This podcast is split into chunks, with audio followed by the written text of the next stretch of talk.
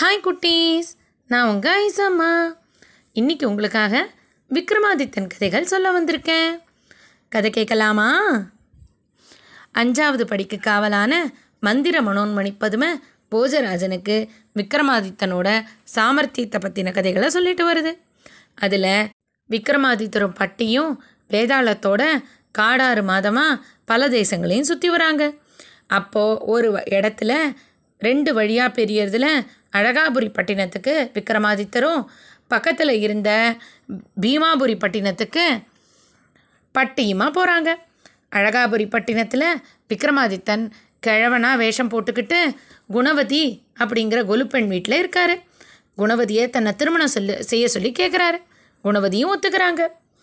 அப்போது குணவதியை அவமானப்படுத்தணும்னு நினச்ச தனவதி அரசருக்கும் அவரோட சதுரங்க சேனைக்கும் தன்னோட வீட்டில் விருந்துபச்சாரம் பண்ணி பலவிதமான அறுசுவை உணவுகளோட நல்லா உபசரிக்கிறாங்க. இதை பார்த்த குணவதி விக்ரமாதித்தர்கிட்ட வந்து மனசு வருத்தத்தோட நம்மக்கிட்டேயோ அரசரை உபசரிக்கிற அளவுக்கு செல்வம் இல்லையே அரசருக்கு விருந்து கொடுக்க முடியலையேன்னு வருத்தப்படுறாங்க. இதை கேட்ட விக்ரமாதித்தர் குணவதியை பார்த்து நீ கவலைப்படாமல் தூங்கு. நாளைக்கு அரசர் நம்ம வீட்டுக்கு விருந்துக்கு வருவார் அப்படின்னு சொல்லி குணவதியை தூங்க பண்ணிடுறாரு.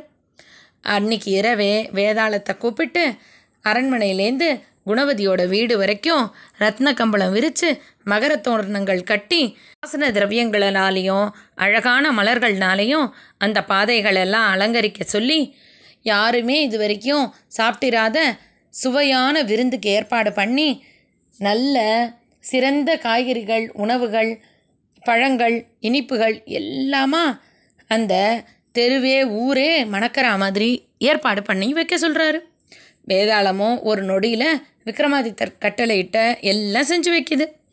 அடுத்த நாள் காலையில் எழுந்து பார்த்த அரசருக்கும் அவரோட மந்திரி பிரதானிகளுக்கும் அந்த அலங்காரத்தை பார்த்து ரொம்ப ஆச்சரியமாயிடுது. அரசரும் அவரோட சேனைகளும் அடுத்த நாள் குணவதியோட வீட்டுக்கு அந்த ரத்ன கம்பளங்களில் நடந்து விருந்துக்கு போகிறாங்க உணவதியும் வந்தவங்களெல்லாம் ரொம்ப அன்போட மகிழ்ச்சியாக உபசரிக்கிறாங்க. அரசரும் கூட வந்த சதுரங்க சேனைகளும் அங்கே செய்யப்பட்ட உபச்சாரத்தில் மதிமயங்கி போயிடுறாங்க.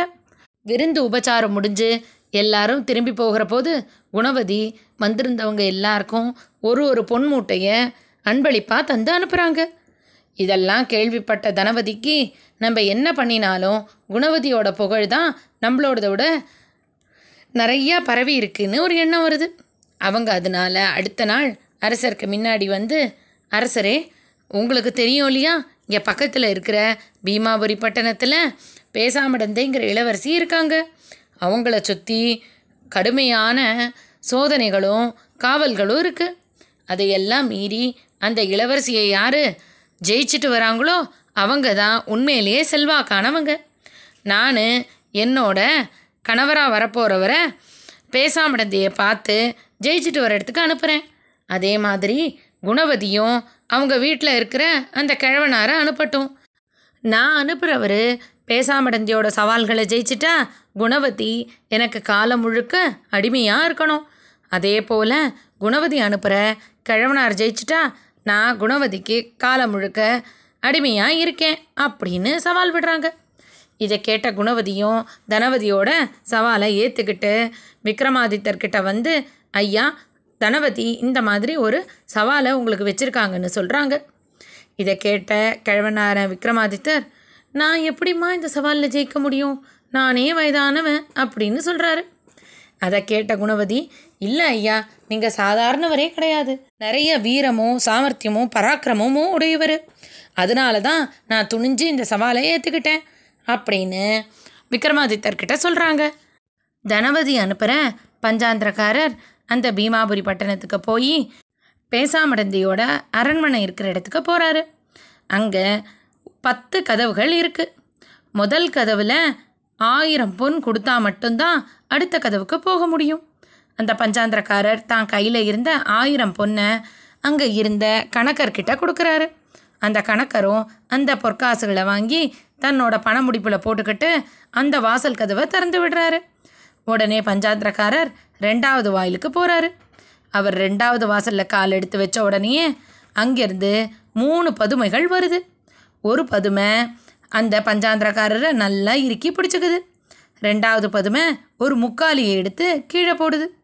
மூணாவது பதுமை இந்த பஞ்சாந்திரக்காரர் அதில் உட்காத்தி வச்சு தலையை நல்லா மொட்டையடித்து மறுபடியும் வெளியில் தள்ளி விட்டுடுது. இதனால தலை மொட்டை அடிக்கப்பட்ட பஞ்சாதரக்காரர் ரொம்ப அவமானப்பட்டு அழகாபுரி பட்டணத்துக்கே வந்து தன்னோட தோல்வியை ஒப்புத்துக்கிறாரு. அப்போ தனபதி குணவதியோட கிழவனாரும் போய் பேசாமடந்தையை ஜெயிச்சுட்டு வரட்டும்னு மறுபடியும் அந்த சபதத்தை ஞாபகப்படுத்துகிறாங்க அதுபடியே விக்ரமாதித்தர் அங்கே குணவதி கிட்ட சொல்லிட்டு பீமாபுரி பட்டணத்துக்கு தான் மட்டுமா வராரு.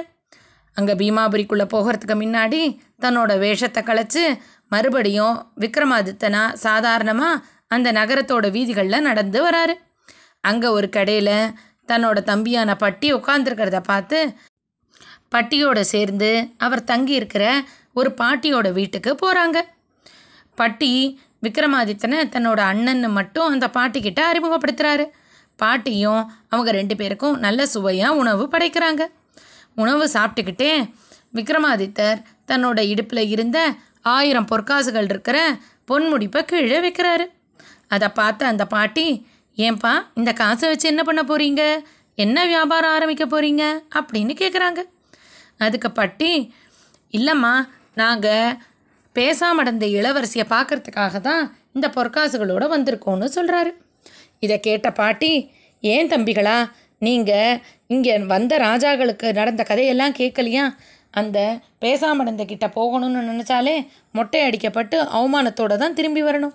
அதனால நீங்கள் அங்கே போகாதீங்க அப்படின்னு அவங்க ரெண்டு பேரையும் தடுக்க பார்க்குறாங்க உடனே பாட்டியும் விக்ரமாதித்தரும் பாட்டியை பார்த்து பாட்டி அங்கே பேசாமடந்தையை சுற்றி என்ன அப்படி சவால்கள் இருக்குது உங்களுக்கு தெரிஞ்சதை சொல்லுங்களேன் அப்படின்னு கேட்குறாங்க உடனே பாட்டியும் இளவரசி பேசாமடந்தையை பற்றி சொல்ல ஆரம்பிக்கிறாங்க.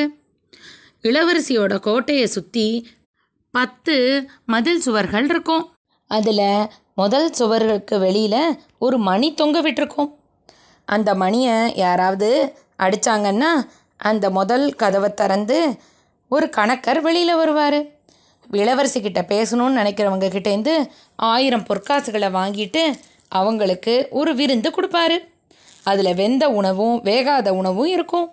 வெந்த காய்கறி வேகாத காய்கறி வெந்த மாமிசம் வேகாத மாமிசம் எல்லாமே இருக்கும். அந்த உணவை முழுக்க வந்தவர் சாப்பிடணும். அதுக்கப்புறமா அவரை ரெண்டாவது வாயிலுக்கு அனுப்பி வைப்பாங்க. அந்த ரெண்டாவது கதவை திறந்தா அங்கே மூணு பதுமைகள் இருக்கும். யார் உள்ளே வராங்களோ அவங்களுக்கு ஒரு பதுமை முக்காலி எடுத்து போடும். ரெண்டாவது பதுமை அந்த வந்தவங்களை அதில் உட்காத்தி வைக்கும். மூணாவது பதுமை அவங்க தலைமுடிய தங்கிட்ட இருந்த கத்தினால முழுக்க மொட்டை அடித்து விட்டுடும். அதுக்கப்புறம் அவங்கள வெளியிலையும் தள்ளிடும். ஒருவேளை பதுமைகள் கிட்டேருந்து தப்பிச்சா மூணாவது வாசலுக்கு போய் மூணாவது வாசலை திறந்து போனால் அங்கே ரெண்டு பெரிய மல்யுத்த வீரர்கள் இருப்பாங்க. அவங்கள ஜெயிக்கவே முடியாது. அவங்கக்கிட்ட சண்டை போட்டோ தப்பிச்சோ நாலாவது வாசலுக்கு போனால் அங்கே ஒரு பெரிய கருங்குரங்கு இருக்கும். அந்த கருங்குரங்குக்கிட்டேருந்து தப்பிச்சு போனால் அஞ்சாவது வாசலில் ஒரு பெரிய புலி இருக்கும். அதுலேருந்து தாண்டி போனால் ஆறாவது வாசலில் ஒரு பெரிய காட்டு யானை இருக்கும். அந்த யானையையும் மீறி போனால் ஏழாவது வாசலில் ஒரு பெரிய பாழுங்கிணறு இருக்கும். அந்த கிணறை தாண்டி எட்டாவது வாசலுக்கு போனால் அங்கே ஒரு பெரிய சேறு குழி இருக்கும். அந்த சேறு குழியில் இறங்கி வெளியில் வர்ற இடத்துல ஒரு சின்ன நத்தையோட்டில் தண்ணீர் கொஞ்சமாக இருக்கும். அதுக்கு பக்கத்தில் ஒரு ஓலை சுருளும் இருக்கும். அந்த சேத்து காலை அந்த தண்ணியில் நல்லா கழுவிக்கிட்டு பாதி தண்ணியை மிச்சம் வைக்கணும். அதையும் தாண்டி போனால் ஒம்போதாவது வாசலில் ஒரு பெரிய பளிங்கு மண்டபம் இருக்கும்.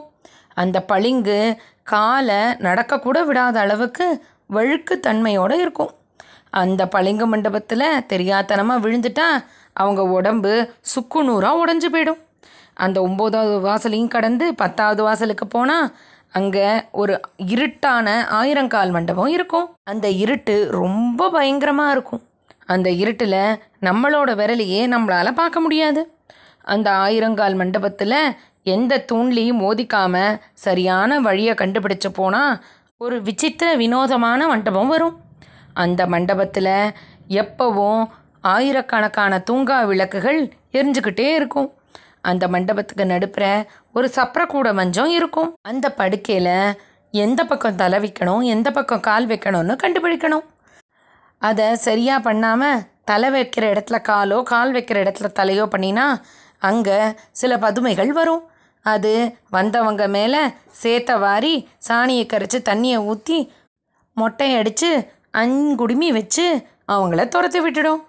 அதே சரியான இடத்துல தலை வச்சோன்னா அங்கே சில பதுமைகள் வந்து நல்ல சந்தனம் பன்னீர் எல்லாம் தெளித்து சுகந்தமான பூக்களை வச்சு அந்த படுக்கையை அலங்காரம் பண்ணி நிறைய பதுமைகள் சேர்ந்து சாமரம் வீச ராஜ உபச்சாரம் நடக்கும்.